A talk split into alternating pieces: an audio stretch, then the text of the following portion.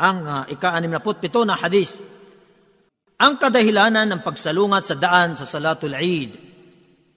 عن جابر رضي الله عنه قال كان النبي صلى الله عليه وسلم اذا كان يوم عيد خالف الطريق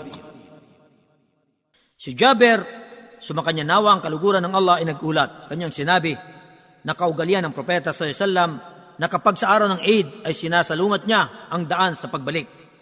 Isinalaysay ni Al-Bukhari, hadis bilang siyam na raan at uh, walumput anim. Ang tagaulat ng hadis na ito ay nabanggit na sa hadis na ika-38.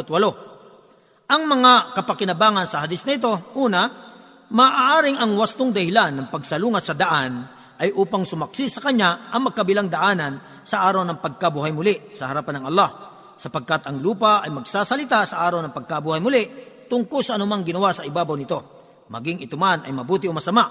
Pangalawa, nararapat sa isang Muslim ang pagsunod sa propeta sallallahu alaihi wasallam bilang huwaran ayon sa abot kaya niya na kahit hindi niya batid ang kadahilanan ng kanyang ginagawa.